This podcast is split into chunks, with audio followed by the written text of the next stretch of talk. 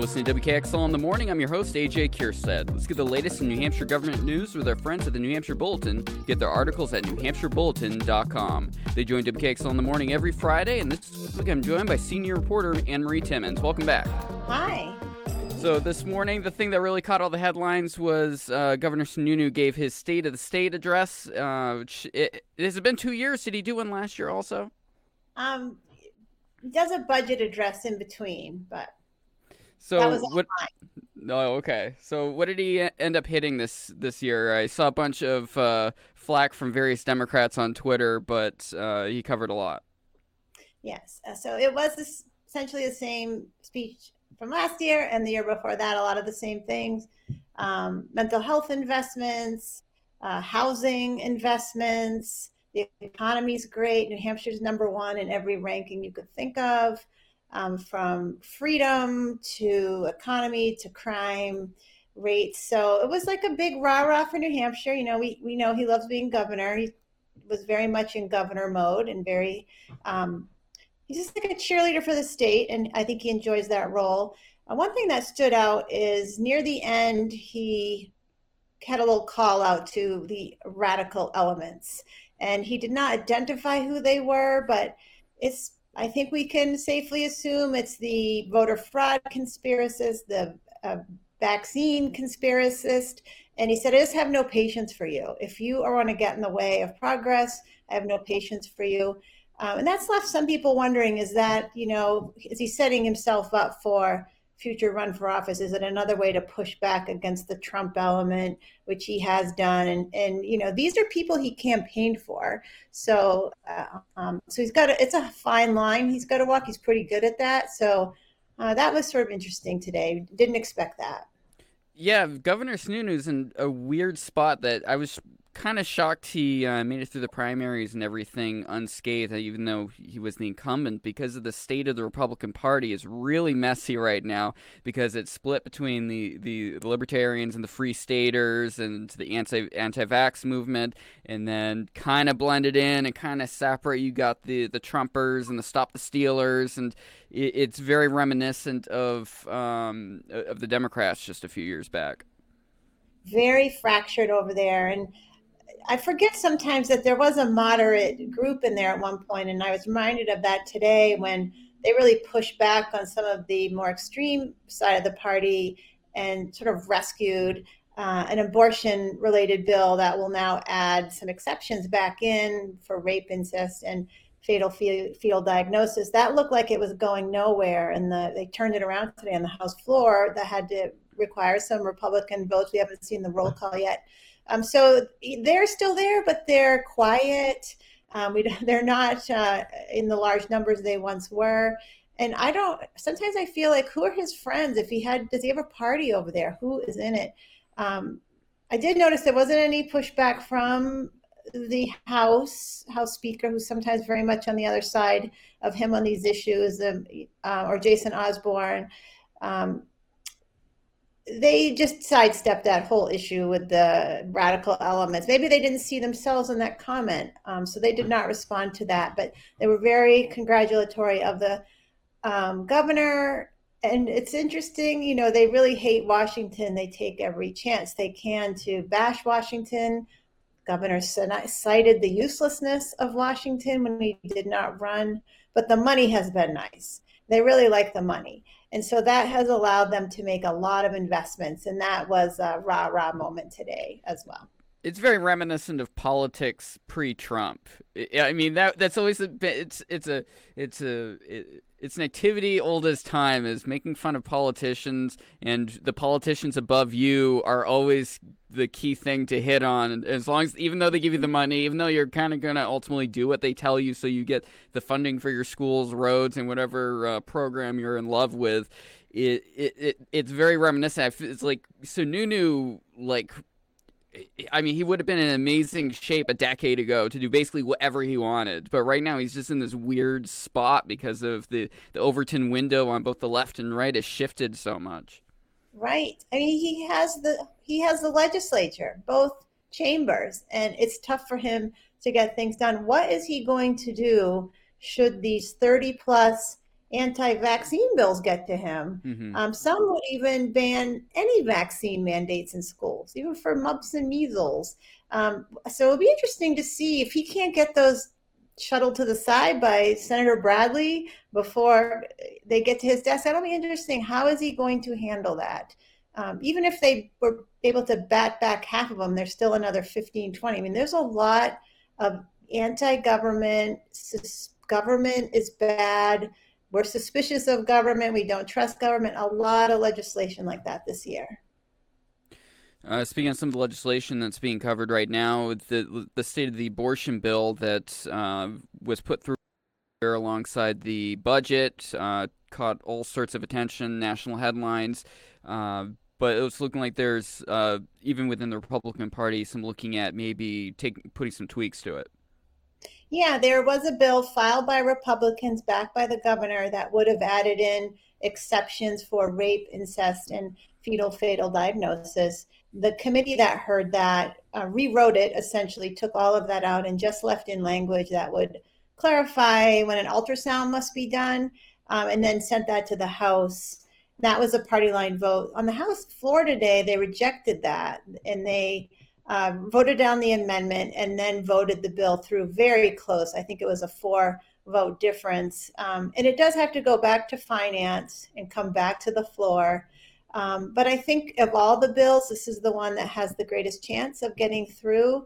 They've heard a lot from people about what it's like for women and families to, in week 24, 25, realize their baby does not have kidneys or has a half a head or a partial heart. Um, and to not be able to make your own decision on that is tough. They heard a lot of that in these last few days. So maybe that um, has has stuck with them. Um, the other bills seek to repeal the ban. That's not going to happen. Um, one bill seeks to go the other way and have essentially a Texas ban. That's not going to happen either. Yeah, it's the I, am I'm, I'm really curious. It's interesting you bring up the fact that they actually got to hear some stories, uh, real world about situations that can happen where, um, like abortion is um, viewed by many many people as just an, an unethical and something that should never happen at all. Mm-hmm. But the real world, just like with anything else, is a lot messier than that. And there's situations where the mother's life is at risk. Um, it, it's for for for you uh, internet people out there that pay attention to YouTube and such, like Bridget Phetasy is a uh, is a comedian and podcaster and everything, and she actually gave her own story. She's a, an older uh, a pregnant mother right now. She's in her early 40s, I think, and she's pregnant. And there was concern that she had something that ultimately the fetus could have killed her from it. And she had this, oh God moment. I'm glad I'm in California because if this happened, I'm going to be in a really rough spot. And real mm-hmm. world stories like that, you don't really, is really hard to get across, especially during COVID times when this bill went through and everyone was just meeting via Zoom. It's hard to get those stories really understood because you just hear it via a Zoom call. I mean, yeah, you're telling me this. Like, if you actually see the people, I feel like it's a totally different thing. Oh, it's completely different. You see them pausing at the microphone because their words are caught in their throat or wiping tears in a way that you just don't get over um, the internet. And you can feel in the room, the whole room becomes that emotion, and you don't pick that up on the the when you're watching by Zoom. I just think you know the lawmakers are used to hearing from the experts and the lobbyists and state agencies, but it's really those stories that they, you know, I think that for anybody, those are the stories that stick with you, the real people moments. And there have been personal stories on the other side, people saying, I was raped, I chose to have the baby anyway, I'm so glad I did, or I was told I have a fatal fetal diagnosis, I didn't, here's my daughter today. So really, truly stories on both sides. Yeah, and, and we've talked about in a previous uh, episode uh, together is th- this this this bill right here that's being discussed is kind of a me- meeting halfway between the two parties because the Democrats mm-hmm. want to just completely get rid of anything revolving around this original bill. Uh, this and the divisive concepts legislation, they they would kill that the second they could if they had any control. But right now they have no control on anything when it comes to how the government's uh, running for the legislature or governor or the exec- executive branch, um, executive committee aside. Uh, the it's it's really interesting to see how with the political nature of how this is going because they it seems like people are wanting to play ball. Like Sununu, we talked about, wants to play ball. He wants everyone to start meeting together. Seeing the lines and lines of people at all these committee meetings uh, for the legislature speaking up. I, I get as someone that I haven't really paid attention to it until COVID days, so I'm kind of I'm new to that. I mean, how how much higher are the volumes of people coming to speak compared to previous terms? I think you especially see that around the COVID leg- legislation. Um, people who will say, I've never paid attention to government. I vote, but that's as much as I ever do. And they are coming and they're coming in big groups. And now you'll see them speaking. It's like, you know, they'll just fill their day and go to room to room and they'll speak on all kinds of topics. So you do see more people um, participating, I think. You can also see how many people are watching the the streaming if you're watching the streaming. And so those numbers sometimes, I don't know, there's 40, 50 people on there, but that, that doesn't sound like much. But I, I think for these kind of dry committee meetings, that's quite a few people watching in. So they can't testify anymore. And you can also see now how many people have signed in on a bill on the general court website on a House bill. You can see how many people signed in in support and, and, and opposed. And there's hundreds, you know, hundreds of sign-ins for and against on all kinds of bills. So people are paying attention. Whether that piece is higher, I don't know, but I do feel like more people are coming out to legislature, but also their school board meetings and maybe to a lesser degree their selectmen meetings too. Yeah, it's it'll be interesting to see here in the over the next year, especially as more things open up, if these numbers continue, or if this kind of revives local politics a little bit, which is something I, I evangelize here on the show is paying attention to what's going on in, in your community, in that not everything comes out of D.C. We we always forget about that. I focus on the New England take where the interviews I bring in is like if you're speaking on a national subject, it needs to have some sort of connection to who you're speaking to. And it, it, obviously the abortion uh, bill has been brought here because it made it through, but uh, I'm very curious how much that bill and the divisive concepts legislation just wouldn't have been through if we weren't all locked up at home uh, paying attention to Twitter and Facebook and the national news because there was nothing going on at home and I, I don't know. It's it, I, I I harp on the media a fair bit, even though I'm kind of a part of it, sort of. No, we have to tie it to home always. And if anyone doubts that a story can make a difference, these this abortion vote today, for example, I think there was a four point difference, four votes. You persuade four people either way, and it's a different outcome.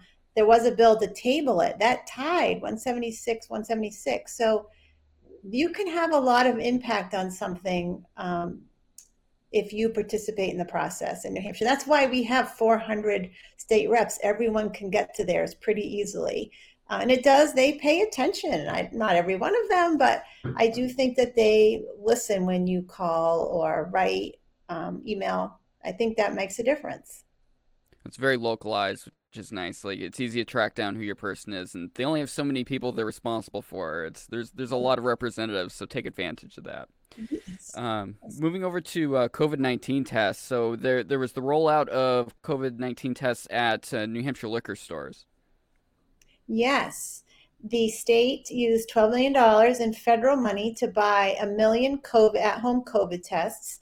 They are selling those at the liquor store for about $11.30. And um, so far, so just for contrast, back late last year, they offered COVID tests for free. You could order them online. Though 850,000 went in 24 hours.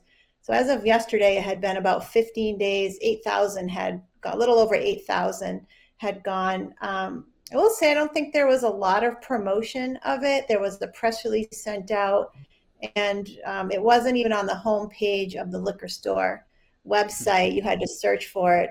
I wrote my story. I'm not saying this is connected, but they called me the next day and said it's on our homepage now, so you can see it more prominently. So there's one test per kit. You can you can get a, a test there. You can buy as many as you want. They don't seem to be flying off the shelves, so I think you'll be able to have them uh, for a while. The reason the state is selling them, they said, uh, rather than giving them away, is they want to have that money to come back to the state to be able to use for another kind of COVID response. And un, I think it's an undetermined at this moment COVID response. Yeah, it's ultimately a, a lot of pharmacies now are fortunately selling them. Where you like you can go over to CVS, Rite Aid, etc., and go either to their.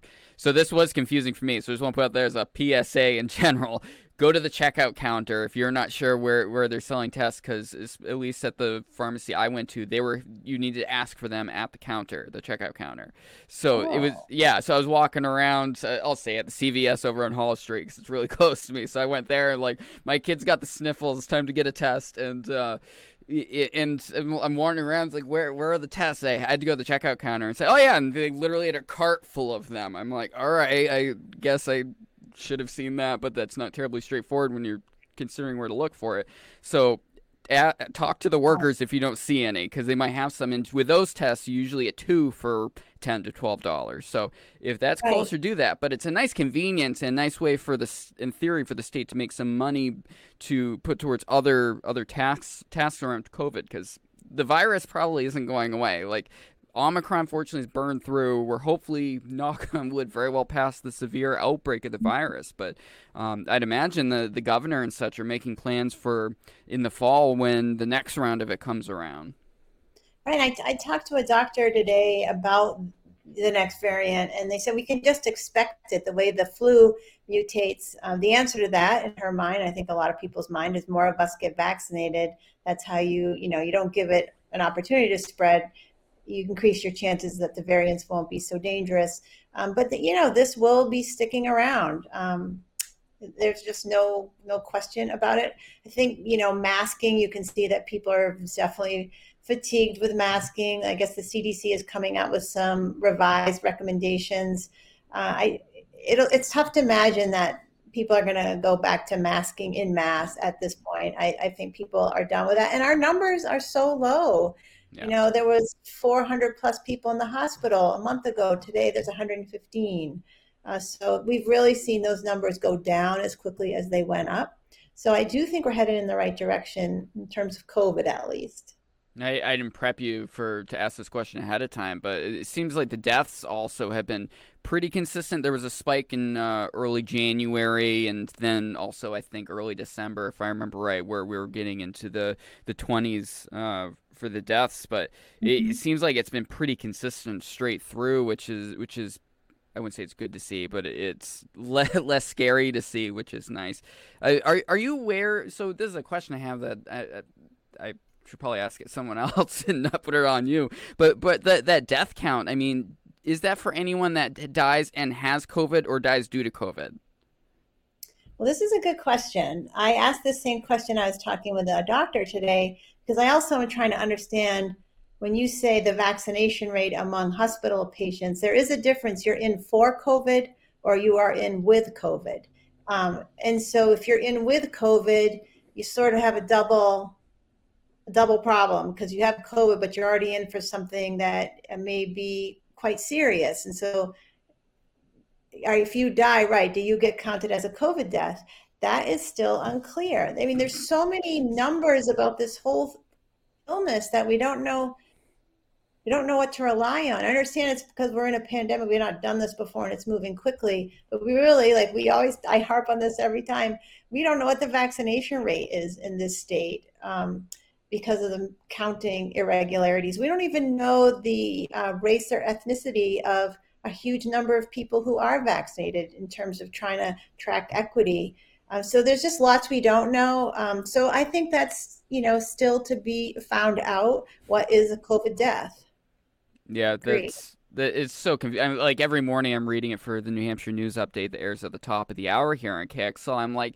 I, I almost don't want to read it anymore because at this point, because the rest of the numbers are so low, but this number is exactly the same. I mean, you should be showing some sort of pattern by when we're reporting, but there's no pattern. It's like this is just continuing.